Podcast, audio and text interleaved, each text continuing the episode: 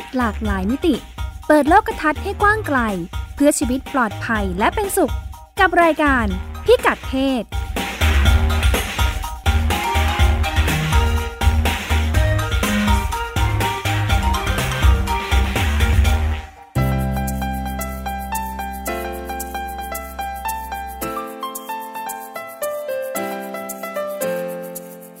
พิกัดเพศวันนี้ติดตามเรื่องเพศหลากหลายมิติกับเราได้ที่นี่ ช่วงเช็คอิน ติดตามความเป็นมาของพยาบาลผู้ชายที่หายไป ทั้งที่วิชาชีพขาดแคลน และค่าตอบแทนไม่ใช่น้อย Sex Record เด็กและเยาวชนยุคนี้มีปัญหาอะไร ไปฟังเสียงสะท้อนจากคนทำงานมูลนิธิ สายเด็ก สายด่วน ให้คำปรึกษาคนวัยเรียน เรื่องเล็กประเด็นใหญ่ ทำไมถึงต้องมองการยุติการตั้งครรภ์เป็นบริการสุขภาพ ประธานสมาคมพัฒนาเครือข่ายอาสา RSA บอกว่า ถ้ามุมมองเปลี่ยนชีวิตผู้หญิงไทยก็ปลอดภัย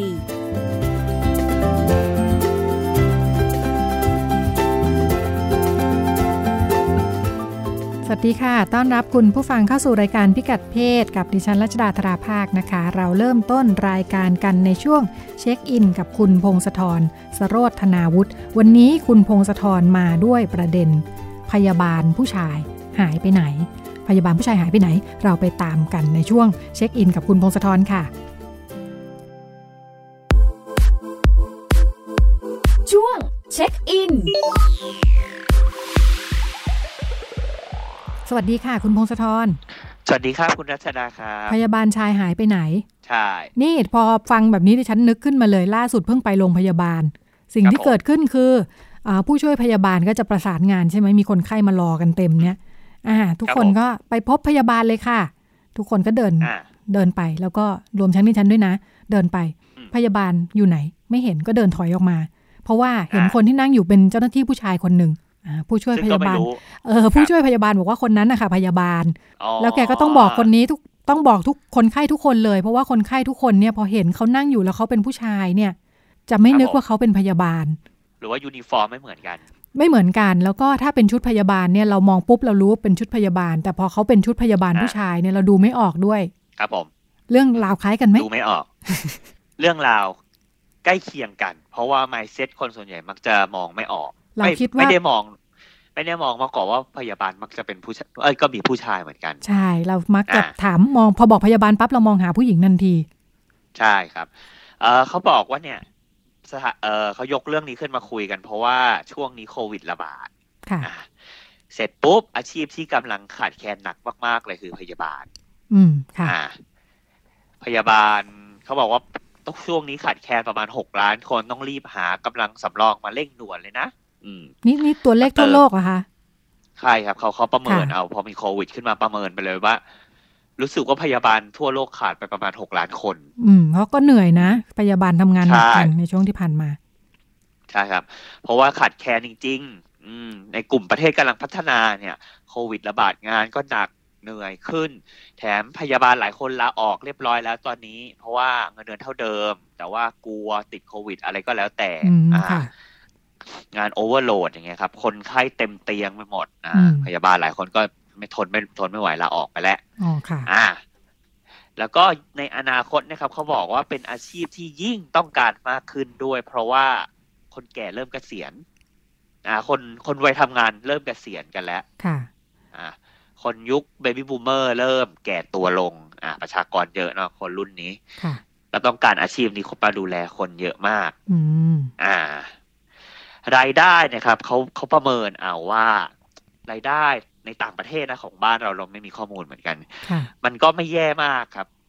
คือคือคือเป็นเป็นอาชีพที่ไม่ไม่ไม่แย่ คือรายได้ตกปีหนึ่งประมาณสามล้านกว่าบาทก็ตกเอ่อเดือนละแสนค่ะอ่า อันนี้เป็นอัตราของสหรัฐนะครับ อ่า บ้านเราแล้วเขาก็ก็นิยมไปทำงานเป็นพยาบาลที่ต่างประเทศกันนะ อ่าอ่า เท่าที่ทราบ อ่า เพราะว่าถือว่าถือว่ารายได้สูงใช่เนื่องจากคนน้อยนี่แหละแล้วก็คนมาทำน้อยครับผมใช่คนคนน้อยเป็นอาชีพที่เขาเรียกว่าค่อนข้างค่อนข้างได้รับความนิยมแล้วก็ค่อนข้างบูมเหมือนกันในช่วงปีที่ผ่านมา เพราะว่าภาคการผลิตภาคอุตสาหกรรมเนี่ยครับ มันเริ่มถอยค่ะเรื่อยๆแต่ว่าภาคบริการธุรกิจบริการธุรกิจสุขภาพเนี่ย มันได้รับความนิยมเพิ่มขึ้นค่ะมันก็เลยเป็นที่ต้องการของตลาด แต่ว่า ไปไปๆมาๆเขาไปดูสถิติทั่วโลกครับ พบว่าพยาบาลชายเนี่ย เอาเข้าจริงแล้วมีแค่สิบเปอร์เซ็นต์เองนะ อืมค่ะอ่าในโรงพยาบาลสมมติเดินเข้าไปในโรงพยาบาลที่หนึ่งพยาบาลสิบคนจะเจอผู้ชายแค่คนเดียว อืมน่าจะเป็นอย่างนั้นจริงใช่ๆเป็นบ้านเราไปเขาบก็อกจะว่านึกออกแบบนั้นเลยบ้านเราบ้านเราก็จะเป็นแบบนี้เขาบอกว่าตัวเลขนี้ถือว่าเยอะขึ้นแล้วนะ เพราะว่าเมื่อค่ะประมาณสี่สิบประมาณสี่สิบปีที่แล้วเนี่ยมีแค่สามคนอืมเอ้ยสามสามเปอร์เซ็นต์ค่ะ อ่า คือสามเปอร์เซ็นครับนี่ร้อยคนจะเจอแค่สามคน ใช่ในโรงพยาบาลนี่เป็นหที่นึ่งในงสิบละใช่ อันนี้หนึ่งในสิบเพิ่มขึ้นมาสามเท่าค่ะอ่าแต่ว่าก็ยังไม่พออยู่ดีครับ ความต้องค่ะการของคนไข้ อืม คือจริง ๆ ไม่ได้เกี่ยงเนาะผู้หญิงผู้ชายก็ได้ขอให้เข้ามากันหน่อย อ่ามันมีมันมีมีเหมือนกันค่ะในในในในมุมที่ว่าถ้าเป็นผู้ป่วยผู้หญิงอย่างเงี้ยครับ อาจจะรู้สึกไม่สบายตัวเวลาพยาบาลผู้ชายมาปฏิบัติ หรือว่าอืมมาแบบ ให้ต้องบริการทำงานใกล้ชิดเนาะใช่บางทีแบบเช็ดตัว ถ้าเป็นผู้ชายมาเช็ด คนไข้ผู้หญิงก็อาจจะรู้สึกไม่โอเคค่ะ แต่ว่าเขาบอกว่าในอีกมุมหนึ่งในทางกลับกันเนี่ยครับ พยาบาลคนไข้ผู้ชายก็อาจจะต้องการพยาบาลผู้ชายมาดูแลก็ได้อืมค่ะ อ่า คือคนไข้ผู้ชายกับคนไข้ผู้หญิง ผมคิดว่าอัตราตัวเลขมันก็น่าจะเท่าๆกันอยู่นะค่ะค่ะ อ่า แต่อัตราส่วนพยาบาลมันไม่เท่ากันค่ะ หรือว่าอย่างเช่นในบางบางแผนกเขาบอกว่าแบ่งบางแผนก อย่างเช่นแผนกเกี่ยวกับท่อปัสสาวะผู้ชายอย่างเงี้ยครับค่ะต้องมีการแบบสวนล้างเช็ดท่อปัสสาวะ หรืออะไรเกี่ยวกับอวัยวะเพศชายอย่างเงี้ยค่ะก็ควรจะมีพยาบาลผู้ชายหน่อยนิดนึงไหมเพื่อให้แบบคนไข้ผู้ชายไม่รู้สึกเขินอายหรืออะไรบ้าง ค่ะ คือพยาบาลไม่เขินแน่ๆเนาะถูกฝึกมาแล้พวยาบาลค่ะ พยาบาลไม่เขิน แต่คนไข้จะเขินถ้าสมมติเป็นค่ะพยาบาลผู้หญิงมามาสวนเช็ดให้ของตัวเองอะไรประมาณนี้ครับค่ะเขาก็บอกว่ามันก็มีความแบบต้องการมีคือมีอุปสงค์นั่นแหละอืมอ่าค่ะคนไข้แล้วมีคนมาสมัครไหไหมทำไมเขาไม่มาเป็นพยาบาลกันตกลงคุณผู้ชายเนี่ยเขาบอกว่าจุดเริ่มต้นมันเริ่มตั้งแต่คนก็ไม่ค่อยอยากสมัครอยู่แล้วครับ คุณรัชดาค่ะ เออ เพราะว่าคือคือเหมือนคนไม่เคยถูกสอนมาก่อนในชีวิตแล้วว่า ผู้ชายก็เป็นพยาบาลได้ อันนี้คือในต่างประเทศนะครับข้อมูลค่ะในต่างประเทศ คือเราไม่เคยมุมมุมมองมาก่อนว่าผู้ชายก็เป็นพยาบาลได้ ไม่มีเด็กผู้ชายคนไหนบอกว่าโตขึ้นอยากเป็นพยาบาลแน่ไม่มีจะบอกแล้วว่าอยากเป็นหมอๆอ่าค่ะ อ่า แล้วก็พยาบาลยังถูกมองว่าผู้ชายที่เป็นพยาบาลนะครับเอ่อข้อมูลจากต่างประเทศบอกว่า ถูกมองว่าเป็นคนที่สอบหมอไม่ติดเลยต้องมาเรียนพยาบาล อืม อ่า ค่ะ ประมาณนี้ ก็เลยต้องมาเป็นพยาบาล เขาบอกว่าภาพจำเรื่องพยาบาลมากับผู้หญิงเนะครับ มันเป็นเรื่องใหม่นะอ้าวเหรอเออดิฉันนึกว่ามาตั้งแต่สมัยฟอร์เรนซ์ไซติงเกลอุ๊ยเขาบอกว่าอันนั้นน่ะคือยุคหลังแล้วอ้าวเหรอคะค่ะ อ่า คือยุคแรกๆนะครับ พยาบาลพยาบาลคือพยาบาลในสนามรบเนาะยุคฟอร์เรนในติงเกลก็เป็นไปคนไปออกรบแกก็เลยไปช่วยปฐมพยาบาลให้ค่ะแต่ก่อน ก่อนที่จะมีระบบพยาบาลเนะครับ คือเป็นผู้ชายทำมันตลอด ก็คือแพทย์สนามพยาบาลสนามก็เป็นผู้ชายอ๋ออ่าค่ะแล้วพอมีฟอร์เรนดิงเกลเข้ามาก็มีระบบโรงเรียนพยาบาลอะไรเงี้ย มันก็เลยกลายเป็นว่ากลายเป็นผู้หญิงเข้าไปเป็นเข้าไปมีพื้นที่ค่ะ อ่า เข้าไปมีพื้นที่แทนอ๋อจนกระทั่งค่ะอ่าจนกระทั่งมาถึงยุคหนึ่งที่พยาพยาบาลกลายเป็นผู้หญิงหมดเลยอืเอมอผู้ชายหายไปไหนอ่าแล้วกลับมาที่ประเด็นนี้ หายไปหาย หายไปไหนหมด เอค่ะอแล้วพอมันกลายเป็นว่าพอพยาบาลมันถูกปลูกฝังรุ่นต่อรุ่นมาเรื่อยๆว่าพยาบาลต้องเป็นผู้หญิงนะต้องเป็นอย่างนี้นะค่ะมันก็เลยปิดโอกาสให้ผู้ชายไม่ยอมไปเรียนค่ะอ่าพอไม่ยอมไปเรียนเสร็จเนยครับ กลายเป็นว่าคนที่จะไปเรียน คนที่อยากไปเรียน พอเห็นเพื่อนในห้องไม่มีผู้ชาย ก็ไม่อยากเรียนต่อ อืมค่ะเหมือนเป็นปัญหาวนไปวนมาเนี่ยครับค่ะอืมคนไม่รู้อะไรเกิดก่อนใช่ไหมใช่ คือเขาบอกว่าบ รรยากาศในห้องอย่างเงี้ยครับ เป็นพยาบาลพยาบาลออกมาให้สัมภาษณ์พยาบาลผู้ชายค่ะบอกว่าบรรยากาศในห้องทั้งห้องเนี่ยมีผู้ชายเรียนอยู่สองคนก็รู้สึกเหมือนโดดเสียเดี่ยกำวลังเหรอใจไปแล้วนิดนึงอะรู้สึกโดดค่ะเดี่ยวค่ะเขาว่าทำไมรู้สึกแบบไม่มีเพื่อนเลยวะเออค่ะอะไรประมาณค่ะนี้ครับค่ะอ่าเขาบอกว่าอ่าในข้อจริงแล้วมันขึ้นที่แบบที่มันเป็นแบบเนี้ยเพราะว่าเอ่อค่านิยมของสังคมในยุคหนึ่งเนะครับ ที่เราเชื่อกันว่า ผู้หญิงต้องมีบทบาทหน้าที่เป็นคนดูแลคนอื่น ค่ะอ่า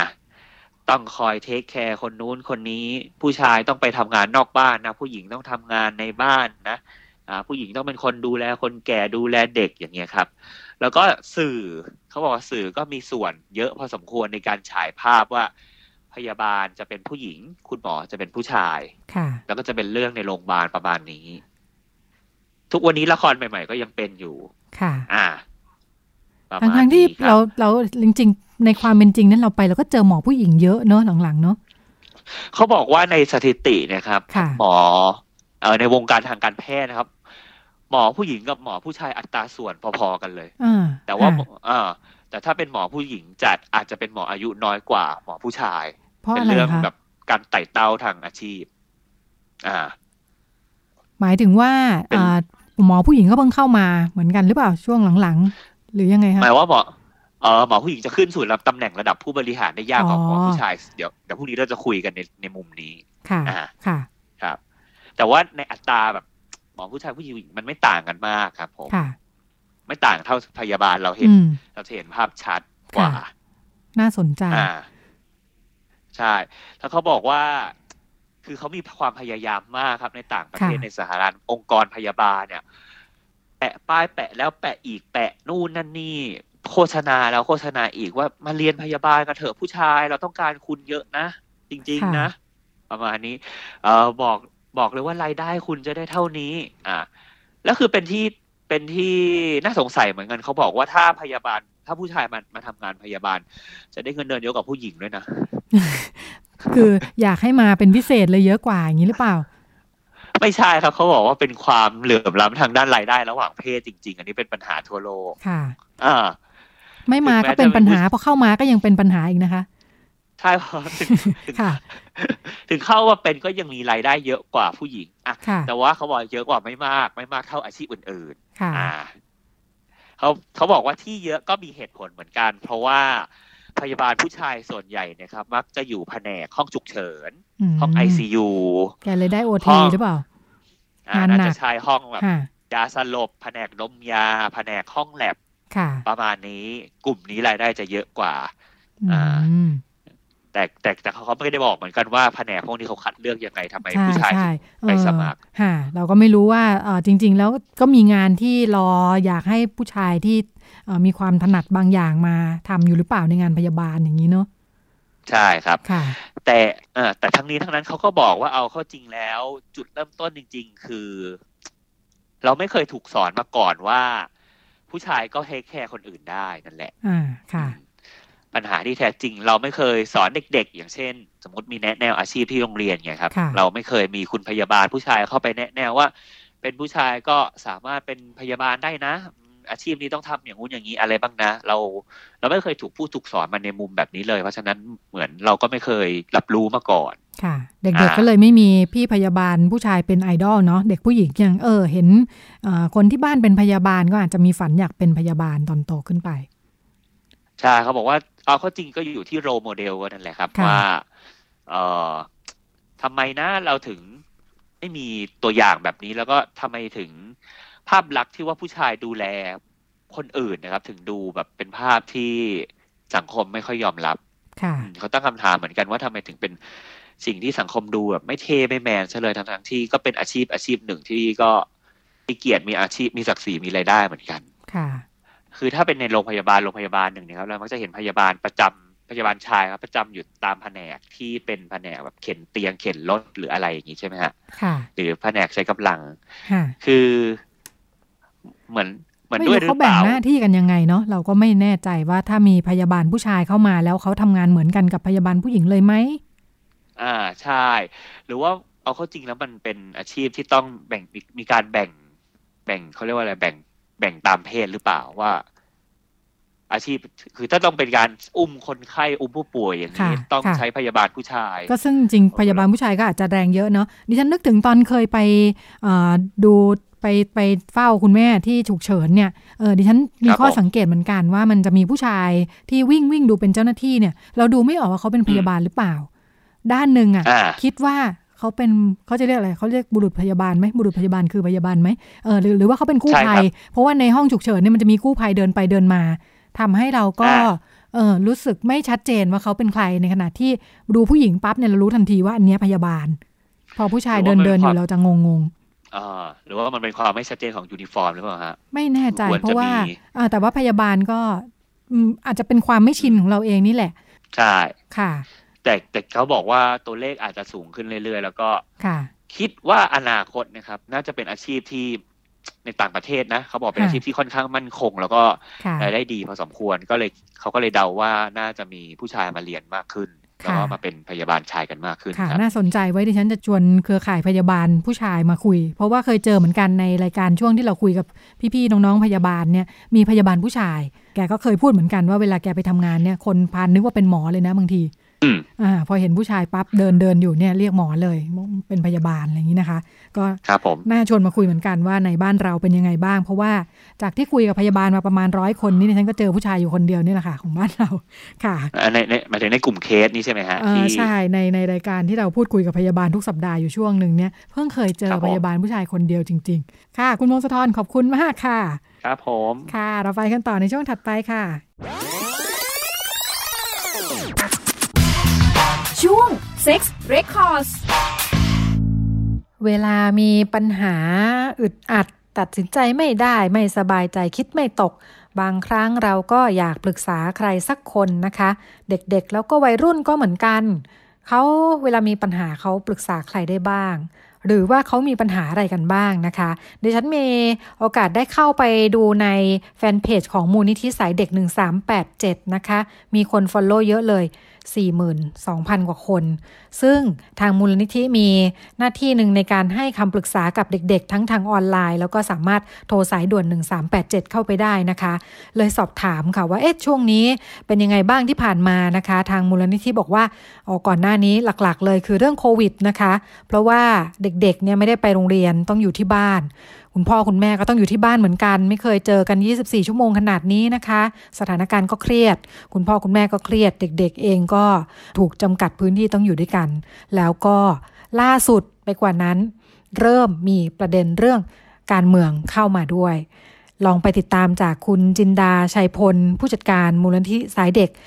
1387 ด้วยกันค่ะ ช่วงนั้นแล้วก็คือคือเข้าใจว่าทุกคนกดดันน่ะมันก็เลยทำให้เราเพิ่มปัญหาของเด็กมันเพิ่มขึ้นเยอะมากอะ่ะจากที่ปกติเราได้รับอยู่ประมาณ 600เซสชันในการคุยกับเด็กต่อเดือนเนาะเพิ่มขึ้นมาประมาณ 4,000นะซึ่งเพิ่มมากกว่าเท่าตัว เพิ่มขึ้นประมาณ 5 เท่าเนาะแล้วเสร็จแล้วคือส่วนใหญ่ปัญหานะตอนนั้นก็คือเรื่องความสัมพันธ์ละที่มันเริ่มที่จะแบบ เด็กปรับตัวยากขึ้น ผู้ปกครองก็ปรับตัวยากขึ้น ไม่รู้เหมือนกันว่าจะปรับตัวเข้าหากันยังไง ปกติเจอกันแค่ประมาณวันละสี่ห้าชั่วโมงก่อนสองชั่วโมงก่อนเด็กไปโรงเรียนอีกสองสามชั่วโมงเด็กกลับมาอะไรเงี้ย แล้วหลังจากนั้นก็ต่างคนต่างแยกย้ายกันไปทำกิจวัตรของตัวเองอะไรเงี้ย แต่พอเจอกันทั้งวันทั้งคืน เริ่มมีปัญหาความสัมพันธ์ละทะเลาะกันบ้าง อะไรก็ไม่พอใจพ่อแม่ทำไมรู้สึกจำกัด สิทธิ์เขาจังเลยอยากทำนู่นทำนี่ก็ไม่ได้แล้วเด็กก็ไม่ได้เข้าใจเยอะมากด้วยนะว่าโควิดมันมันมีผลกระทบกับชีวิตเขาหรือมันอันตรายมากน้อยแค่ไหน ซึ่งซึ่งจริง ๆ แล้วจันเข้าใจว่าด้วยการประชาสัมพันธ์ของกระทรวงสาธารณสุขหรือหรือการกระจายข่าวในเรื่องของโรคอะเด็กเขาไม่ได้ไม่ได้ aware เขาไม่ได้ตระหนักว่ามันมันอันตรายหรือมันร้ายแรงขนาดไหน เขารู้แค่เพียงว่าเขาไม่ต้องไปโรงเรียน แล้วพ่อแม่ก็ดันมาอยู่บ้านด้วยอะไรเงี้ยเนี่ยคือสิ่งที่มันเป็นปัญหาของเขา แต่พอผ่านมาช่วงหนึ่งซึ่งเป็นช่วงที่เรียนออนไลน์แล้วกลับมาเรียนแต่ทีเนี้ยมันไม่ได้ไปเรียนปกติมันเรียนออนไลน์ คือจะบอกว่าพ่อแม่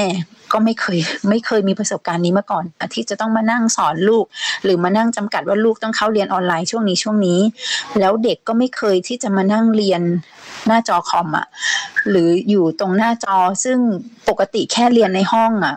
ครูสอนอยู่ตรงหน้ายังวอกแวกเลยใช่ไหมยังแบบเฮ้ยแบบยังแอบคุยกันยังอะไรอย่างเงี้ยแล้วให้บังคับตัวเองอะให้มานั่งเรียนเป็นสิ่งที่ยากมากกับเด็กอะแล้วพ่อแม่ก็ไม่ได้เป็นครูนะ พ่อแม่ก็คือเป็นผู้ปกครองอะเพราะฉะนั้นการที่ให้ผู้ปกครองมาสอนเด็ก หรือให้มาจำกัดกำหนด ให้เด็กทำนู่นทำนี่ในเวลาเรียนในเวลาเรียนออนไลน์อะมันเป็นสิ่งไม่ง่าย ที่ผู้ปกครองก็ปรับตัวไม่ได้ เด็กก็ปรับตัวไม่ได้ มันก็จะมีปัญหาเรื่องการเรียนเยอะมากนะช่วงนั้น แล้วก็หลาย ๆ ครอบครัวจริง ๆ แล้วจะบอกว่า เออคือเราไม่แน่ใจอะนะคะ จริง ๆ แล้วมีมีบางโรงเรียนที่ทางมูลนิธิก็ทำหนังสือไปยังที่โรงเรียนว่าเออคุณช่วยแจ้งตารางเรียนของของเด็กนักเรียนของโรงเรียนคุณได้ไหมเพราะผู้ปกครองเขาไม่เข้าใจเขาเข้าใจว่าลูกเขาอะ นั่งเล่นเกม หรือใช้คอมพิวเตอร์หรือทำอะไรเงี้ยทั้งวันไม่มาช่วยงานบ้าน ก็ไม่ได้ไปเรียนโรงเรียนนี่แต่จริงๆแล้วว่าเด็กเรียนออนไลน์อยู่ ซึ่งพ่อแม่ก็ไม่เข้าใจ เขาไม่ได้ทราบตารางของเด็ก แล้วก็เขาก็ไม่เข้าใจอยู่ดีว่าเรียนออนไลน์อะคือบางบางครอบครัวนะ เราก็ไม่ได้พูดถึงครอบครัวทุกบางครอบครัวเขาก็สนับสนุนลูกดูแลลูกอย่างดี แต่มันก็มีบางครอบครัวที่ไม่เข้าใจอะเราก็อยากให้ลูกลุกมาหน่อย มาช่วยขายของมาช่วยล้างจานทำนู่นทำนี่แต่เด็กหนูเรียนออนไลน์อยู่อะไรเงี้ย ซึ่งมันกลายเป็นว่าการสื่อสาร หรือมันมาจาก โรงเรียนไม่ได้กระจายข่าวให้ หรือว่าไม่ได้ส่งหนังสือแจ้งผู้ปกครองหรือเปล่านี้เราก็ไม่ทราบ แต่ว่าสิ่งที่เราช่วยเด็กได้ก็คือ พยายามที่จะให้เด็กสื่อสารกับพ่อแม่อย่างตรงไปตรงมา แล้วก็คือถ้าจริง ๆ แล้วถ้าเด็กสื่อสารเองไม่ได้ มันก็ต้องมีคนเข้ามาช่วยเนาะอย่างเช่นทางโรงเรียนมีมาตรการอะไรบ้าง ที่จะส่งกำหนดการให้ทางผู้ปกครองทราบหรืออะไรเงี้ยค่ะ แล้วก็ เอ่อพอหลังจากโควิดมาใช่ไหมช่วงนี้คือโควิดน่าจะเริ่มซาลงละมีการเริ่มไปชุมนุมเรื่องทางการเมือง อย่างที่เมื่อกี้ถามมาเรื่องการเมือง คือน้องๆหลายคนเลย เริ่มถามเราเข้ามาว่าพี่หนูชูสามนิ้วได้ไหมหนูผิดไหมหนูผูกโบขาวไปโรงเรียนได้ไหมเราก็บอกว่าจริงๆแล้วสิทธิสิทธิเด็กอะ คือคือเราอิงตามสิทธิเด็กเนาะคือมูลนิธิทำงานเราไม่ได้แบบว่าเข้าข้างฝ่ายใดจริง ๆ แล้วเราเป็นกลางแต่ว่าคือสิทธิ์ทุกคนมีสิทธิ์ที่จะแสดงออกทางการเมือง หรือแสดงออกในเรื่องอะไรก็ได้อย่างเสรี แต่หมายถึงว่าสิทธิ์ของคุณต้องอยู่ในเขตออยู่ในขอบเขตที่ ถูกกาลเทศะ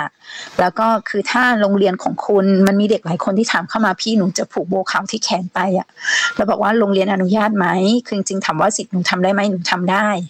แล้วก็หนูมีสิทธิ์เสรีมากในการแสดงออกทางการเมืองหรือหรือสิทธิ์ที่หนูจะแสดงออกออกมา แต่ว่าถ้าโรงเรียนไม่อนุญาต หมายถึงว่าโรงเรียนเขามีกฎว่า จริง ๆ โบที่ต้องผูกที่ผมต้องเป็นสีน้ำเงินไหมแล้วหนูไปผูกสีขาวหนูผิดระเบียบหรือเปล่ามันก็ต้องเช็คนิดนึง แล้วก็คือถ้าหนูคิดว่าไม่เป็นไร หนูอยากแสดงออกอย่างชัดเจน หนูต้องยอมรับได้ว่าผลที่มันจะตามมา มันจะเกิดอะไรขึ้น เพราะฉะนั้นถ้าพร้อมที่จะรับมันก็เป็นสิทธิ์ของหนูอะไรเงี้ยค่ะ คือจริงเราก็ไปจำกัดสิทธิ์เด็กไม่ได้เนาะว่า หนูจะทำอะไรได้หรือไม่ได้แค่นี้ค่ะ ก็คือเป็นสิ่งที่เราน่าจะให้คำปรึกษาเด็กในเบื้องต้น แล้วก็คือถ้ามีบางคนที่ลึกไปกว่านั้น อยากมาคุยเรื่องการเมือง คือเราก็ต้องบอกว่ามันเป็นสิทธิ์ที่หนูแสดงออกได้ คือเรารับฟังได้นะ แต่เราก็จะไม่แสดงความคิดเห็นไป คือแต่หนูสามารถที่จะเราเป็นพื้นที่ให้หนูมาระบาย หรือให้หนูมาแสดงความคิดเห็นได้หมดอะไรอย่างเงี้ยค่ะ ค่ะเด็กแต่ละช่วงวัยปัญหาเขาต่างกันไหมอย่างพอต้องเจอสถานการณ์การเมืองแบบนี้ค่ะ ต่างนะ คือจริง ๆ แล้วเรายังไม่ได้รับ ในช่วงของเด็กประมาณ8ถึง12 ปีเข้ามาในเรื่องการเมืองนะ คือส่วนใหญ่ที่เข้ามาจะเป็นเด็กม น่าจะเป็นเด็กมปลายซะส่วนใหญ่ก็คือเด็กอายุ 15 ขึ้นไปอะค่ะ ประมาณ 15ถึง18 ก็คือส่วนใหญ่จะอยู่ม 4 ม 5 ม 6 ที่เขาเริ่มที่จะรู้ว่าเออสิทธิ์ของเขาในการเข้าร่วมหรือสิทธิ์ในการแสดงออก มันมีมากน้อยแค่ไหน แล้วก็มันน่าจะอยู่ในสังคมของเขาด้วยว่าเขาอยู่ในสังคมแบบไหน แต่ว่าก็ยังบอกไม่ได้อยู่ดีว่ามันเป็น ตอนนี้ว่ากำหนดว่าเป็นช่วงอายุไหนที่จะมีการแสดงออกเรื่องนี้ออกมา เพราะมันเพิ่งเกิดเนาะจริง ๆ มันเพิ่งเกิดเมื่อประมาณอาทิตย์สองอาทิตย์ที่แล้วที่เด็กเข้ามาเริ่มที่จะส่งส่งข้อความหรือว่าแชทเข้ามาหาเราหรือโทรเข้ามาหาเราในเรื่องการเมืองอะค่ะก่อนหน้านี้ยังไม่มีก่อนหน้านี้ก็เคยมีบ้าง ปะปที่แบบว่า เฮ้ยไม่ชอบ ไม่ชอบรัฐบาลหรือไม่ชอบอะไรอย่างนู้นนี่คือไม่ชอบระบอบนี้ไม่ชอบนู่นนี่อะไรเงี้ย แต่เราก็ต้องบอกเออหนูมีสิทธินะ แต่ว่าคือการที่หนูแสดงออกอะหนูต้องไปแสดงออกใน ในในเวทีที่เขาเปิดสิทธิ์ให้หนูอะเปิดให้หนูสามารถไปแสดงออกหรือไปร่วมหรืออะไรได้ แต่ว่าหนูก็ต้องรู้ว่าผลที่มันจะตามมา ถ้ารับได้ก็โอเค แต่ถ้าถ้าเราคิดว่าเราไม่พร้อม อันนี้ก็ต้องพิจารณาตัวเองอะไรเงี้ยค่ะ ว่าเราเราสามารถทำได้แค่ไหน ค่ะ ดูเหมือนอประเด็นคำถามยังอยู่ในเรื่องว่าจะตัดสินใจแสดงออกยังไงดีใช่คือจริงคือคือเด็กต้องต้องประเมินตัวเองอะค่ะ เพราะว่าคือเราไม่อยากที่จะแบบ บอกเด็กว่าคุณสามารถทำได้เต็มที่เลย แล้วก็ถึงแม้ว่าประหลัดกระทรวงจะมาประกาศใช่ไหมคะว่าจริง ๆ แล้วเด็กนักเรียนสามารถแสดงออกทางการเมืองได้อย่างเต็มที่ ถ้าโรงเรียนไหนจำกัดสิทธิ์หรือลงโทษเด็กก็ถือว่าอ่ามันเป็นสิ่งที่ไม่ถูกต้องคือทางโรงเรียนหรือคุณครูท่านนั้นก็อาจจะต้องมีการอ่า โดนลงโทษทางวินัยหรืออะไรเงี้ยมันมันมีตัวนี้ออกมาแต่จริงต่อให้มันมีตัวนี้เราก็ต้องบอกเด็กว่าเด็กพร้อมที่จะรับมันหรือเปล่า เพราะว่าแน่นอนมันต้องมีผลกระทบทั้งทางดีและทางลบเข้ามา เพราะฉะนั้นพร้อมไหมที่จะรับมือกับมัน เพราะว่าคือต่อให้คุณเข้ามาปรึกษามูลนิธิ แต่มูลนิธิไม่ได้สามารถเข้าไปช่วย support หรือช่วยเหลือคุณได้ว่า เฮ้ยถ้าคุณโดนเพื่อนที่โรงเรียน ban คุณ หรือโดนคุณครูคนนั้นรังแกคุณหลังจากนั้น หรือเกลียดคุณแล้วก็อาจจะไม่ได้แสดงออกจนเป็นความผิดอะแต่ถามว่าเขาสามารถที่จะรับผลที่มันตามมาตอนหลังได้ไหมถ้าหนูพร้อมโอเค หนูเต็มที่เลยค่ะ ก็คือสิทธิ์ของหนูแต่ถ้าหนูไม่พร้อม นั่นแหละ หนูถึงต้องมาพิจารณาว่า เออ หนูหนูควรทำได้แค่ไหน มันอยู่ในขอบเขตที่หนูทำได้แค่ไหน ต้องต้องเช็คสภาพตัวเองอะค่ะ จริง ๆ แล้วเออมันจะให้ทางเจ้าหน้าที่ของมูลนิธิเช็คให้ไม่ได้เพราะเราไม่ทราบจริงว่าหนึ่งสภาพบ้านสภาพสังคมของคุณเป็นยังไง แล้วก็คุณอยู่ในชุมชนที่การแสดงออกทางการเมืองของเขาเป็นแบบไหนเขาอยู่ฝ่ายเดียวกับเราไหมหรือว่าเขาจะจะสนับสนุนหรือเขาจะต่อต้านคุณอะไรเงี้ย แล้วมันจะมีผลกับการใช้ชีวิตประจำวันไหมคือคือเราสามารถให้น้องเช็ค เราสามารถเช็ค แล้วก็ให้น้องร่วมประเมินกับเราได้ว่า เฮ้ย ถ้าแบบเนี้ยพี่ว่าหนูคิดว่ามันจะเสี่ยงกับหนูไหมหรืออะไรเงี้ย คือเราอยากให้เด็กปลอดภัยที่สุดจริง ๆ แล้วมันไม่ไม่ได้ขึ้นอยู่กับว่าหนูต้องแสดงออกให้มันแบบสุดโต่งอะไร แต่ว่าถ้าทำแล้วปลอดภัยแล้วก็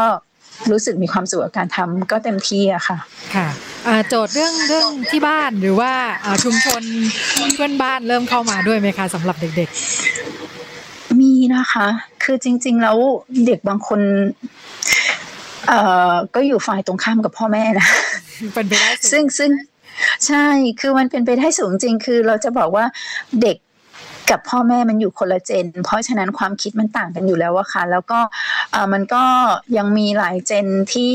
ยังมีอีกหลาย ๆ ครอบครัวเนาะที่เขาก็ยังยึดติดกับอุดมการณ์แบบเดิมๆหรือว่า หรือว่าความคิดแบบเดิมๆที่เขาโตมา แล้วเขาก็ยังรู้สึกว่ามันยังเป็นสิ่งที่สามารถดำเนินชีวิตไปได้อย่างอย่างสะดวก แล้วก็อย่างอย่างปลอดภัยอะไม่ได้มีปัญหาอะไรอะไรเงี้ยแต่ว่าเด็กเขาอาจจะมีความคิดต่างอะไรเงี้ยค่ะมันเป็นความคิดต่างระหว่างเจนมากกว่า แล้วก็จริง ๆ แล้วมันสิ่งที่กระทบกับตัวเขาด้วย เพราะเด็กบางคนอาจจะเป็นเพราะว่าการเมืองในขณะนี้หรือสิ่งที่มันเกิดขึ้นในขณะนี้มันกระทบสิ่งที่เขาอยากทำเขาอยากได้ เพราะฉะนั้นมันก็จะทำให้เขารู้สึกว่าเขาต่อต้าน แต่ถ้าเป็นผู้ปกครองหรืออีกเจนหนึ่งถ้ามันไม่ได้ไปกระทบกับการดำเนินชีวิตของเขาอะเขาก็คงยังรู้สึกว่ามันยังยังโอเคอยู่อะไรเงี้ยค่ะ แล้วก็ต้องบอกว่าโดยส่วนใหญ่เนาะคือ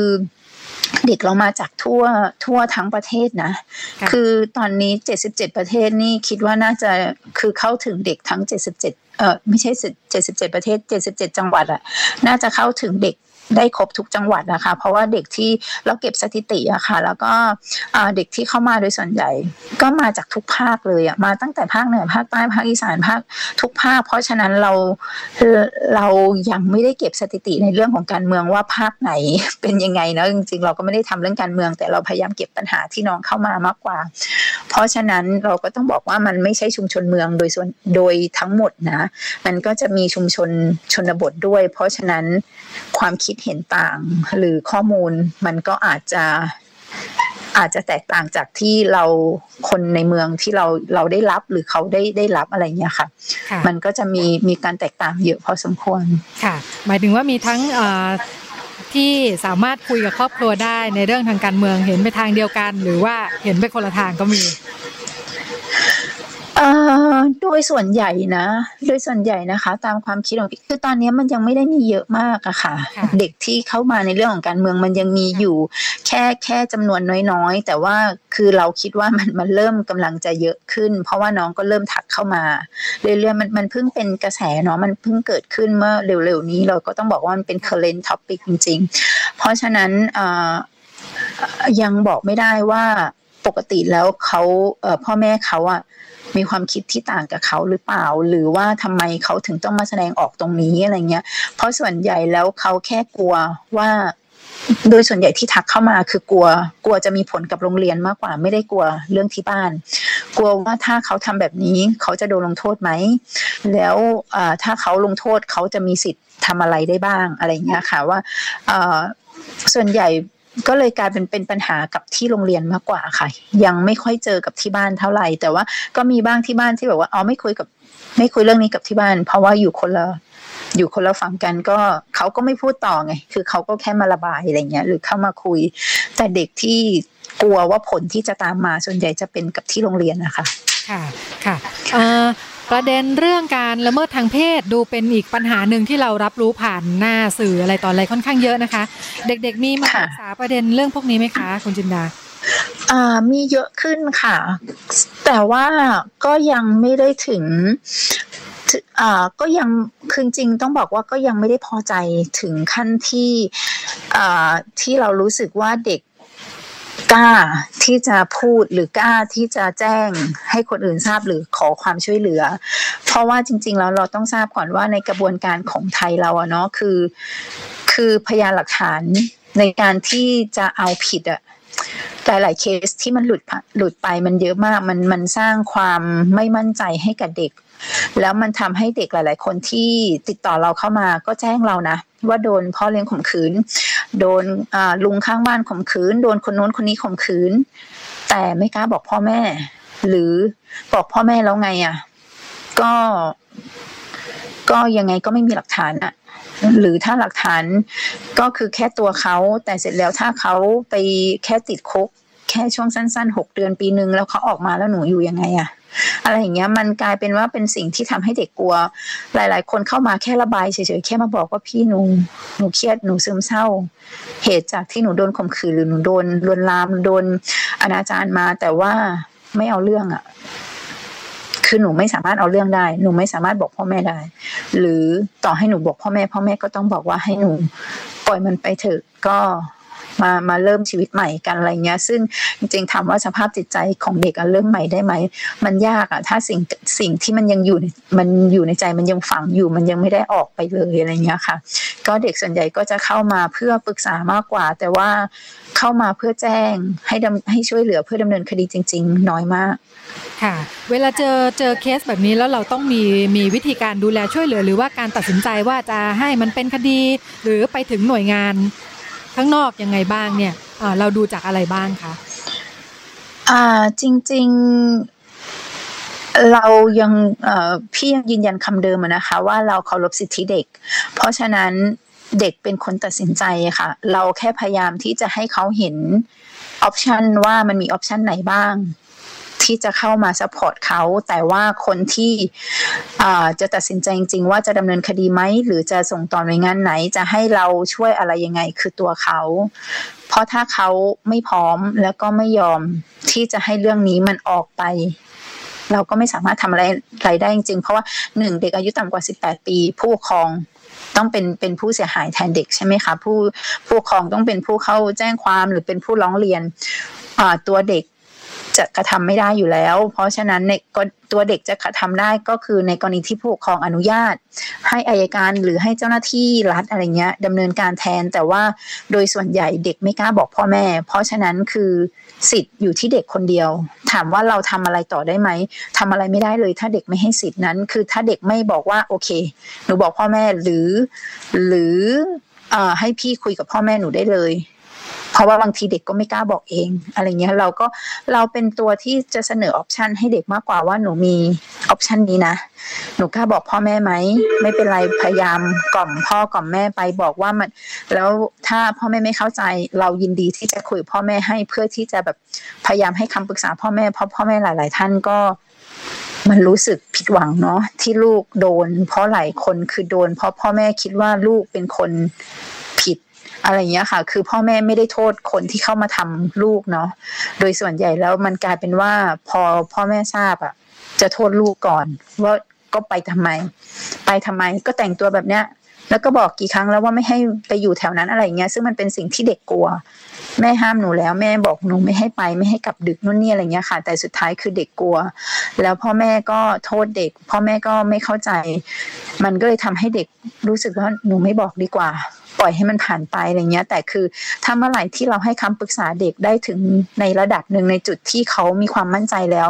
โดยส่วนใหญ่เด็กก็พร้อมนะคะ ที่จะบอกพ่อแม่แล้วยอมที่จะรับผล ที่จะต้องให้พ่อแม่ด่า ให้พ่อแม่บน่นแต่ก็คือเพื่อที่จะเอาเอาคนที่ทำร้ายเขาอะมาลงโทษอะไรเงี้ย แต่ว่าเออ มันใช้กระบวนการการให้คำปรึกษา แล้วก็ใช้ระยะเวลานานพอสมควรกว่าที่เราจะ convince เด็กได้อะค่ะ แล้วก็บางท่านคือถ้าพ่อแม่ทราบแล้วก็ที่ไม่เอาเรื่องก็มีก็คือต้องจบไป เพราะว่าถ้าพ่อแม่ไม่เอาเรื่องมันก็จบละ มันก็ไม่รู้จะทำยังไงต่อเนาะคือคนที่มีอำนาจปกครองก็คือพ่อแม่ค่ะค่ะ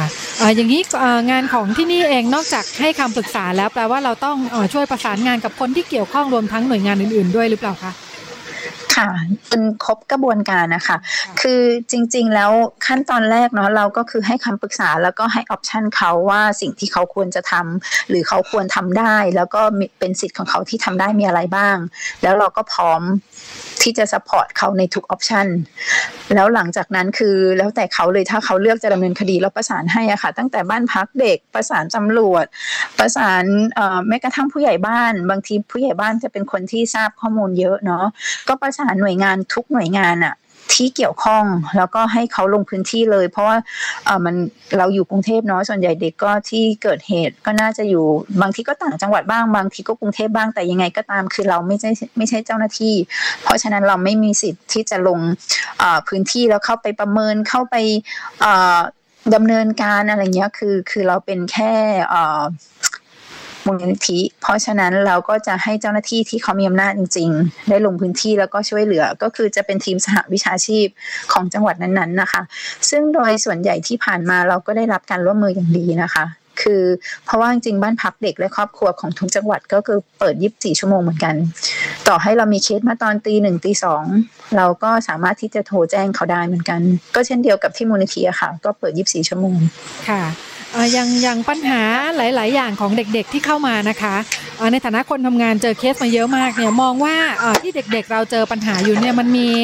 มันมีรากฐานของปัญหาอะไรที่เป็นปัญหาร่วมกันอยู่บ้างหรือเปล่าคะรากจริง ๆ มันเป็น ต้องบอกว่ามันเป็นการเลี้ยงดูขั้นพื้นฐานอะ คือถ้าเกิดว่าเด็กทุกคนได้รับการ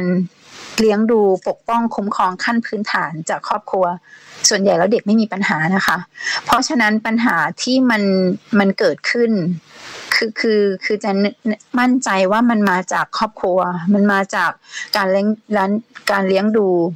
ให้ตามมาตรฐานขั้นต่ำที่ทุกครอบครัวควรจะมีตามพรบคุ้มครองเด็ก ซึ่ง เด็กไม่ได้ต้องการอะไรเยอะแยะค่ะ เด็กแค่ต้องการคนใจใส่ใจเขา เด็กบางคนแชทเข้ามาหาเราว่าพี่หนูไม่เคย หนูไม่เคยได้รับหนูไม่เคยเคยได้รับการกอด จากแม่เลยอะอะไรเงี้ยหรือว่า เวลาเราบอกว่าเออเราแชทกับเขาแล้วคือเขาโอเค แล้วพี่หนูเข้านอนแล้วเออพี่รักหนูนะหนูดูแลตัวเองเขาจะบอกเขาก็จะส่งไอคอนแบบน้ำตาไหลมา พี่รักหนูจริงเหรอเพราะหนูไม่เคยมีใครบอกรักเลยนะ อะไรเงี้ย คือเราก็เลยรู้สึกว่า เฮ้ยคือครอบครัว มันทำร้ายเด็กขนาดนี้เลยเหรอ คือเด็กเขาก็เป็นเด็กคนหนึ่งอะค่ะ เป็นแค่เด็กที่ต้องการแค่ความรักจันมั่นใจว่าทุกคนต้องการการบอกรักนะคะ แต่พ่อแม่หลาย ๆ ท่าน อาจจะลืมไปว่าแค่ให้เงินหรือให้อาหารให้ที่พัก มันก็เพียงพอแล้วกับการดูแลบุตรคนหนึ่งอะไรเงี้ย แต่ว่าจริง ๆ แล้วคือความรักต่างหากมันเป็นสิ่งที่สำคัญ เพราะฉะนั้นลากจริง ๆ ที่ทำให้เด็กเหล่านี้มีปัญหา ก็คือ เขาขาดการดูแลเอาใจใส่ ขาดการดูแลขั้นพื้นฐาน ขั้นมาตรฐานขั้นต่ำที่เด็กควรจะได้รับก็คือ นอกจากปัจจัยสี่แล้วมันต้องเพิ่มความรักความดูแลความเอาใจใส่ไปด้วยทำไมเด็กมาปรึกษาเราทำไมเด็กอกหักแล้วมาปรึกษาเราเด็กหลาย ๆ คนที่มีปัญหาเรื่องความรักหนูมีปัญหากับเพื่อน หนูเป็นปัญหาพี่วันนี้หนูแอบชอบใครคนนึงแล้วหนูก็รู้แล้วว่าเขาไม่ชอบหนูอะไรเงี้ย สิ่งเหล่านี้หนูควรต้องคุยกับพ่อแม่ไหม ไม่ใช่ เราก็ยังงงว่า เออ หนูมาปรึกษาพี่แล้วพ่อแม่หนูคิดยังไงคะอะไรเงี้ยคือ จริง ๆ หนูพ่อแม่หนูน่าจะ support หนูได้ดีมากเลยนะ ถ้าเกิดว่าหนูแค่ไปบอกเขาหนูบางทีคำปลอบใจหรือแค่แค่การกอดครั้งเดียวจากพ่อแม่ มันชดเชยความรู้สึกต่างๆ ได้หมดเลย แต่เขาบอกว่าไม่อะหนูไม่เคยคุยพ่อแม่ ไม่เคยคุยเรื่องอะไรกันเลย เรามากินข้าวแล้วเราก็ต่างคนต่างแยกย้ายอะไรเงี้ย ซึ่งมันมันเศร้ามากนะที่ที่จะต้องมาฟังว่าเออสถาบันครอบครัวตอนเนี้ยคือต่างคนต่างอยู่ ก็เป็นข้อมูลจากประสบการณ์ทำงาน แล้วก็สะท้อนมุมมองจากคนทำงานนะคะ จากมูลนิธิสายเด็ก 1387 คุณจินดาชัยพล ผู้จัดการมูลนิธินะคะ แล้วก็ มดเวลาในช่วงนี้เราจะไปกันต่อในช่วงถัดไปค่ะ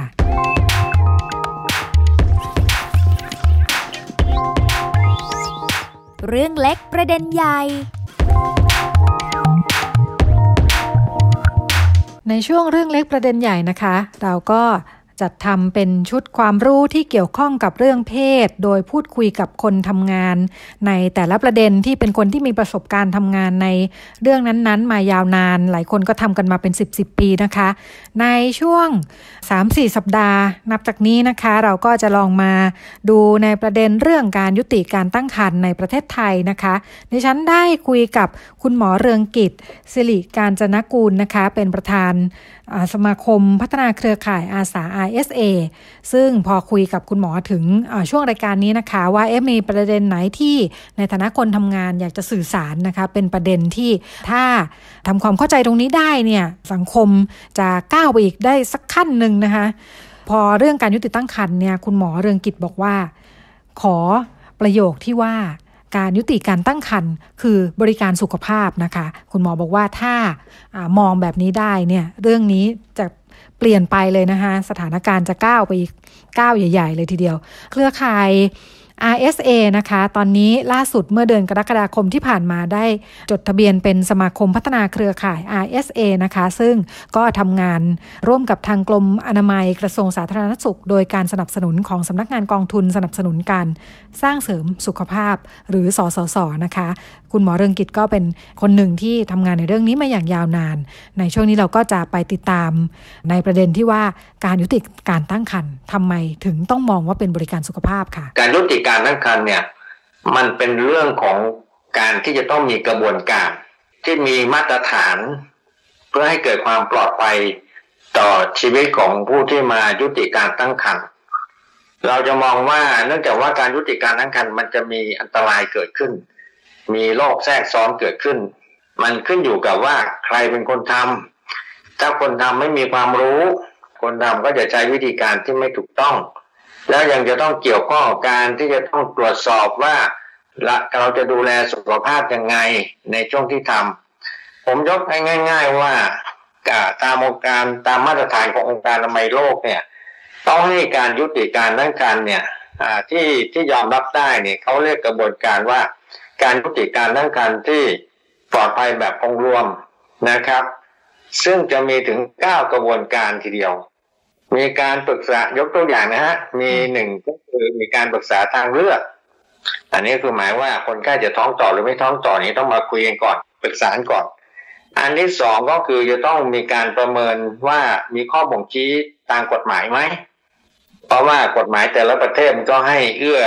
อมีเงื่อนไขต่างกัน ข้อที่สามก็คือการปรึกษาก่อนการยุติการตั้งครรภ์การปรึกษาก่อนการยุติการตั้งครรภ์ก็อาจจะเกี่ยวข้องกับการที่ว่า เออ ให้รู้ว่า เออ มีวิธีการยุติการตั้งครรภ์แบบไหน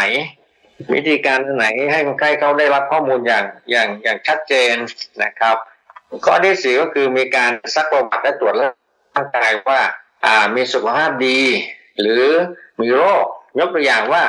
แค่ซีดอย่างเดียวนี่นะฮะก็อาจจะทำไม่ได้ หรือแค่มีโรคหัวใจรั่วเนี่ย หรือโรคไตหรือรางเนี่ยก็ต้องเปลี่ยนวิธีการแล้วฮะว่าจะใช้วิธีอะไร ต้องต้องชัดเจนนี้แพ้ยาไหมอันที่ห้าก็คือการยุติการนักการด้วยอุปกรณ์หรือด้วยยาก็คือ เอาละเราจะเริ่มทำแล้วก็จะต้องใช้ว่า เอออาจจะอายุคันขนาดไหนจะใช้อุปกรณ์อะไร หรือจะใช้ด้วยวิธีใช้ยา อันนี้จะเกี่ยวข้องกับเรื่องของความปลอดภัยการแท้งครบสมบูรณ์หรือเปล่านะครับ การดูแลหลังจากนั้นหรือเปล่าอาจจะต้องมีด้วยก็อันกระบวนการที่หกคือการปรึกษาหลังการยุติการตั้งครรภ์แล้วการและเจ็ดก็คือการติดตามหลังการหลังการให้บริการ และการดูแลภาวะแทรกซ้อนนี่ก็คือหมายว่า เกี่ยวข้องกับว่าหลังแท้งเนี่ย หรือในขณะแท้งนี่เกิดอะไรขึ้น เช่นคนก็อาจจะถามอาจจะมีเลือดออกเยอะนะครับและฉุกเฉินไหมเราจะต้องดูแล อย่างทันท่วงทีเลยนะครับ บางครั้งก็ต้องเป็นการที่ให้อยู่โรงพยาบาล เพราะว่าอายุขันเยอะนะครับ ตกเลือดอ่าเพราะเรารู้อยู่แล้วว่าเขาซีดตกเลือดเราก็ต้องมีเลือดเตรียมไว้แล้วก็สุดท้ายคือกระบวนการที่เก้าก็คือก็คือต้องคุมกำเนิดแหละเพื่อไม่ให้การอ่าตั้งครรภ์ที่ไม่พร้อมเกิดขึ้นอีก เพราะฉะนั้นการยุติการตั้งครรภ์เนี่ย ถ้าทำโดยคนที่ไม่มีความรู้ กระบวนการที่ไม่ปลอดภัยสถานที่ที่ไม่ไม่ไม่ปลอดภัยเนี่ย จะทำให้คนไข้เสียชีวิตได้ครับ อย่างเพราะว่าจากการวิจัยเมื่อของประเทศไทยเมื่อปี 2542 เนี่ย ของกรมนามัย เพราะว่าการทำแท้งที่ไม่ไม่ปลอดภัยโดยผู้ให้บริการที่เราเรียกง่าย ๆ ว่าหมอเถื่อน อาจจะทำให้มีโอกาสเสียชีวิตได้ มากกว่าการทำแท้งที่ปลอดภัยเนี่ยถึง 30ถึงร้อยเท่าทีเดียว ราะฉะนั้นในขณะที่ประเทศไทยเราเมื่อปี 2548 ถึง 2558 ตัวเลขจากสำนักงงานหลักประกันสุขภาพ พบว่ามีผู้หญิงไทยเสียชีวิตจากการทำแท้งเนี่ยนะครับปีละ 20-30 คน บาดเจ็บประมาณร่วม 30,000 คนต่อปี เห็นไหมฮะว่าถ้าถ้าถ้าไม่มีการทำแท้งที่ปลอดภัยเนี่ย ตัวนี้จะตัวตัวตัวเลขนี้จะลดลงไม่ได้ เพราะฉะนั้นถึงจะต้องบอกว่ามันต้องเป็นเรื่องของหมอโดยตรงละถ้าคนอื่นทำในประเทศไทยจะสูญเสีย ผู้หญิงให้เสียชีวิตไปซึ่งจะเป็นเรื่องที่ว่าไม่มันเป็นเรื่องป้องกันได้ เป็นเรื่องที่ทำได้โดยแพทย์ทำไม เราถึงจะต้องปล่อยให้เป็นอยู่ในมือของคนอื่นที่ไม่ใช่แพทย์ใช่ไหมฮะครับค่ะก็ขอบคุณครับค่ะถึงตอนนี้เนี่ยในบ้านเรา บริการยุติการตั้งครรภ์ที่ปลอดภัยและถูกกฎหมายเนี่ยสถานการณ์เป็นยังไงบ้างค่ะ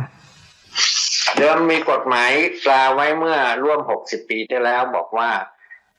กฎหมายเนี่ยมาตรา 301 302 เนี่ย จะไม่เอื้อให้ผู้หญิงที่จะอาจจะผู้ผู้หญิงทำแท้งเนี่ย จะต้อง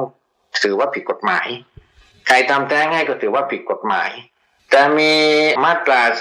305 ที่บอกว่ามีเงื่อนไขว่า ถ้า301 302จะทำได้ก็ต้องกระทำโดยแพทย์ที่ต้องมีเงื่อนไขในเรื่องของการทำเพื่อสุขภาพ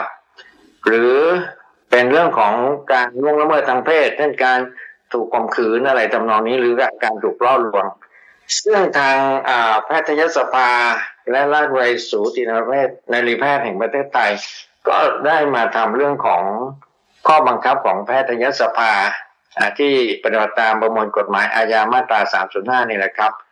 กำหนดหลักเกณฑ์ในการยุติการตั้งครรภ์นะครับซึ่งซึ่งได้ทำเป็นเมื่อเมื่อเมื่อปี 2548 ก็มีเกณฑ์การยุติการตั้งครรภ์ว่าอ่าจะทำได้กรณีที่หนึ่งปัญหาสุขภาพกายของผู้หญิงมีครรภ์ซึ่งการตั้งครรภ์นั้นอาจก่อให้เกิดอันตรายสองปัญหาสุขภาพทางจิตของ ผู้หญิงมีครรภ์ซึ่งจะต้องได้รับการรับรอง หรือเห็นชอบจากผู้ประกอบวิชาชีพเวชกรรมที่ไม่ใช่ผู้กระทำการยุติการตั้งครรภ์อย่างน้อยหนึ่งคน และสามการตั้งครรภ์นี้เกิดจากความผิดทางอาญาทางเพศอีกสามกรณี ก็คือการถูกข่มขืนกระทำชำเรามาตราสองเจ็ดหกแล้วก็การกระทำชำเราเด็กอายุไม่เกินสิบห้าปีนะครับ แม้ว่าจะเป็นการยินยอม สมยอมก็ตามนะครับสามก็เป็นเรื่องของการตั้งครรภ์ที่เกิดจากการถูกสนองความใคร่ของเมื่ออื่น ซึ่งอาจจะถูกจัดหาหรือล่อลวงหรือพาไปนะครับ แม้หญิงจะยินยอมนะครับ อันนี้ก็เป็นตามตามที่หน่วยบริการหน่วยที่ดูแลแพทย์นี่นะฮะก็ให้กฎเกณฑ์ไว้สำหรับข้อเท็จจริง กฎหมายก็เป็นอย่างนี้ แต่นี้การตีความเนี่ย มันตีความคือคนทำนะฮะ คือผู้ให้บริการทางการแพทย์ใช่ไหมฮะ เมื่อบอกว่ามันผิดอ่าเขาก็ไปดูที่ว่ามันผิดกฎหมายพอมาใช้มาตราสามส่วนห้าเนี่ย มันก็เลยทำให้โดยรวมแล้วเนี่ย ไม่ค่อยได้กระทำตามนั้นนะครับ มีการกระทำจะเห็นว่ามัดปีสองห้าสี่แปดนี่ออกมา ออกมาหลักเกณฑ์การปฏิบัติเกี่ยวกับ เกี่ยวกับการยุติการตั้งครรภ์ทางการแพทย์ตามมาตรา 305 แห่งแห่งประมวลกฎหมายอาญาเนี่ย เมื่อออกออกมาเมื่อปี 2548 แต่ตั้งแต่ปี 2548 จนถึง 2558 มีผู้หญิงไทยเสียชีวิตจากการทำแท้งที่ไม่ปลอดภัย ปีละ 20-30 คน คิดลองคิดดูสิครับ เพราะฉะนั้นเราก็มองว่าตรงนี้มันมีปัญหานะครับ อ่า ในข้อที่จริงก็เป็นอย่างนี้นะครับ ค่ะโอเคนะครับปัญหาที่ที่พูดถึงมันมีสาเหตุมาจากอะไรยังไงคะทั้งที่กฎหมายเราก็เปิดช่องให้อ่าผู้หญิงน่าจะสามารถเข้าถึงอ่าบริการที่ปลอดภัยและถูกกฎหมายได้เรื่องการยุติการตั้งครรภ์ปัญหาที่เป็นอุปสรรคก็คือมันมีความไม่ชัดเจนของกฎหมาย มันต้องตีความไงเช่นว่าสุขภาพกายอ่าก็ แล้วแต่ใครจะตีความว่า เออ ผู้หญิงก็ไม่เห็นจะเป็นไรนี่เนาะสุขภาพจิตก็คือสีเทาๆ เออ ผู้หญิงก็ไม่เห็นจะทุกข์ร้อนตรงไหนเนี่ย อันนี้ก็คือตีความจากอ่าคนที่ไม่เห็นด้วย อาจจะเรียกว่าคนที่ไม่เห็นด้วยก็ได้นะครับ อ่า แต่ว่าถ้าถูกข่มขืนล่ะ ถูกข่มขืนก็ข้อเท็จจริงก็คือยังโยนกันไปโยนกันมา ในปัจจุบันสถานการณ์ก็คือว่าไม่มีคนทำให้ เพราะบางครั้งก็ท้องโตขึ้น โตขึ้น ราะฉะนั้นการที่กฎหมาย อาจจะมีความไม่ชัดเจนนะครับ มันก็เลยทำให้คนที่มีหน้าที่ต้องทำคือแพทย์เนี่ย ก็หลีกเลี่ยงได้ แล้วก็สังคมหรือผู้หญิงก็ไม่กล้าร้องเรียนอะไร เพราะว่าตัวเองก็ตามสภาพของวัฒนธรรม ศาสนา แล้วความเชื่อก็มองว่าเรื่องการยุติการทั้งกันเป็นเรื่องที่ เป็นเรื่องของคนที่ไม่ดีเป็นเหมือนคนที่ถูกตีตราว่าเป็นคนที่เอ่อทำไม่ถูกต้องนะครับ ก็เลยไม่มีไม่มีการที่จะเอ่อคือคือไม่มีการกระทำอะไรที่มันจะช่วยแบ่งเบาบริการตรงนี้ให้มันถูกต้องอลดปัญหาการตายของผู้หญิงนะครับ มันมันมันมันมันมีปัญหาต่อเนื่องกันมา แล้วถ้าเป็นแพทย์ทำแพทย์ท่านไหนทำก็จะถูกสังคมมอง หรือสังคมใน ในในสถานพยาบาลมองว่าเป็นคนที่แปลกๆ เป็นคนที่ทำอะไรผิดนะครับอ่าอันนี้ยิ่งไม่ต้องพูดถึงผู้ให้ผู้รับบริการจะกล้าเข้ามาปรึกษาไหมนะครับ บางครั้งก็จะได้รับการมองด้วยสายตาที่ไม่สู้ดีตีตราจากผู้ให้บริการซะอีก เพราะฉะนั้นคนไข้ก็อาจจะต้องในหลบไปใช้บริการอย่างอื่นที่อื่น ซึ่งก็ถือว่าเป็นบริการที่ไม่ปลอดภัยนะ ซึ่งเป็นเรื่องที่เราเป็นห่วงกันนะครับค่ะอ่าดูเหมือนว่าปัญหาส่วนหนึ่งก็เกิดจากอ่ามุมมองที่ไม่ได้มองว่าเป็นบริการสุขภาพอย่างที่คุณหมอพูดถึงในตอนต้น พอจะมีตัวใช่อย่างไหมคะว่าอ่าในอ่าประเทศอื่นสังคมอื่น ซึ่งถ้าเขามองว่าการยุติการตั้งครรภ์เป็นบริการสุขภาพจริง ๆ เนี่ย สถานการณ์มันจะต่างออกไปยังไง จากมุมมองที่ต่างกันแบบนี้ ถ้าพูดถึงในอาเซียนของเราเนี่ย แล้วก็เอเชียตะวันออก อย่างเช่นในเอเชียตะวันออกก็จะมีจีนใช่ไหมฮะซึ่งทำอ่าอนุญาตให้ทำแท้งได้นะครับ เพราะว่าเขาอาจจะมองเรื่องของความจำเป็นของผู้หญิง แต่ว่าของจีนก็อาจจะมีเรื่องของการเลือกเพศนะฮะมันก็อาจจะทำให้อ่าเขาต้องการผู้ชายมากกว่านะครับ แต่ที่ที่มาเร็วๆนี้คือที่ประเทศเกาหลีใต้ก็จะมีการที่ทางอ่อมีการร้องร้องต่อสารรัฐธรรมนูญว่า กฎหมายเอิ่มที่มีข้อจำกัดในเรื่องของการทำแท้งไม่ให้ทำแท้งเนี่ย มันเป็นการขัดขวางสิทธิของแพทย์ผู้ให้บริการ ก็เลยมีการร้องเรียนยื่นร้องเรียนต่อสารรัฐธรรมนูญ ซึ่งกรณีนี้สารรัฐธรรมนูญของเกาหลีใต้ก็อนุมอนุญาตให้มีการแก้กฎหมายและให้ยอมทำแท้งได้จนถึง 20 สัปดาห์เนี่ยนะครับ แล้วก็ในอาเซียนก็จะมีที่เวียดนามกัมพูชานะครับ อันนี้ก็ถ้าเวียดนามก็ถึงอายุการเต็มที่สูงสุดทำได้เลยนะครับเขาเขาสถานที่ให้บริการเขานี่มีทั้งห้องฝากกันแล้วมีคนไข้ไปรอฝากกัน แล้วก็ยุติการทั้งคันอยู่รวมกันเลยนะครับ แล้วก็ที่เนปาลนี่ก็ให้พยาบาลเป็นคนใช้ให้ยายุติการทั้งนักคันเลย ถ้าหากว่ามีผู้หญิงคนไหนที่แจ้งวัตถุประสงค์ว่าเธอไม่พร้อม ที่จะท้องต่อเนี่ยทางพยาบาลนั้นประเทศในปาลเขาก็จะมีกฎหมายที่แล้วมีการอบรมที่ให้พยาบาลเป็นผู้ให้ยายุติการตั้งครรภ์ได้เลยครับ ส่วนในประเทศที่เจริญแล้วพัฒนาแล้วอย่างเช่นสวีเดนเนี่ยก็ไม่มีกฎหมายที่บอกนะฮะแต่ว่าอนุญาตให้ยุติการตั้งครรภ์ได้เลยประเทศสวีเดนเนี่ยที่มีความเจริญ ก้าวหน้าเนี่ยเขายังพบว่ามีผู้หญิงที่ต้องการยุติการตั้งครรภ์ปีละสามหมื่นกว่ารายเลยเห็นเห็นไหมฮะแม้กระทั่งเขาว่าคุมกำเนิดดี แต่ก็ยังมีคนที่ที่ต้องการยุติการตั้งครรภ์ส่วนที่อังกฤษนี่ก็จะมีหน่วยงานกลางที่จะยุติการตั้งครรให้ อ่า ปีหนึ่งก็แปดหมื่นคนเดี๋ยวนี้ก็ลดลงร้อยลงเหลือหกหมื่นคน แสดงว่าถึงจะมีการอ่าประเทศจะเจริญยังไงก็แล้วแต่มีการคงเนิดดียังไงก็แล้วแต่ แต่ก็ยังมีเหตุการณ์ที่ผู้หญิงท้องเกิดท้องแล้วก็ไม่อยากท้องต่ออีก อ่า ทุกๆอ่าทุก ๆ ประเทศอีกจำนวนหนึ่งนะครับ ไม่ไม่มากก็น้อยนะครับและสัปดาห์หน้าเราจะมาติดตามกันต่อนะคะ กับประเด็นยุติการตั้งครรภ์ว่าทำไมถึงบอกว่า การยุติการตั้งครรภ์เนี่ยเป็นสิทธิการตัดสินใจของผู้หญิงนะคะ ประเด็นนี้มีความสำคัญยังไง เรามาติดตามกันสัปดาห์หน้า แล้วก็วันนี้หมดเวลาแล้วดิฉันลาคุณผู้ฟังไปก่อนสวัสดีค่ะ ติดตามรายการได้ที่ www.thaipbspodcast.com แอปพลิเคชัน Thai PBS Podcast หรือฟังผ่านแอปพลิเคชัน Podcast ของ iOS Google Podcast Android Podbean SoundCloud และ Spotify ติดตามความเคลื่อนไหวของรายการและแสดงความคิดเห็น โดยกดถูกใจที่ facebook.com/thaipbspodcast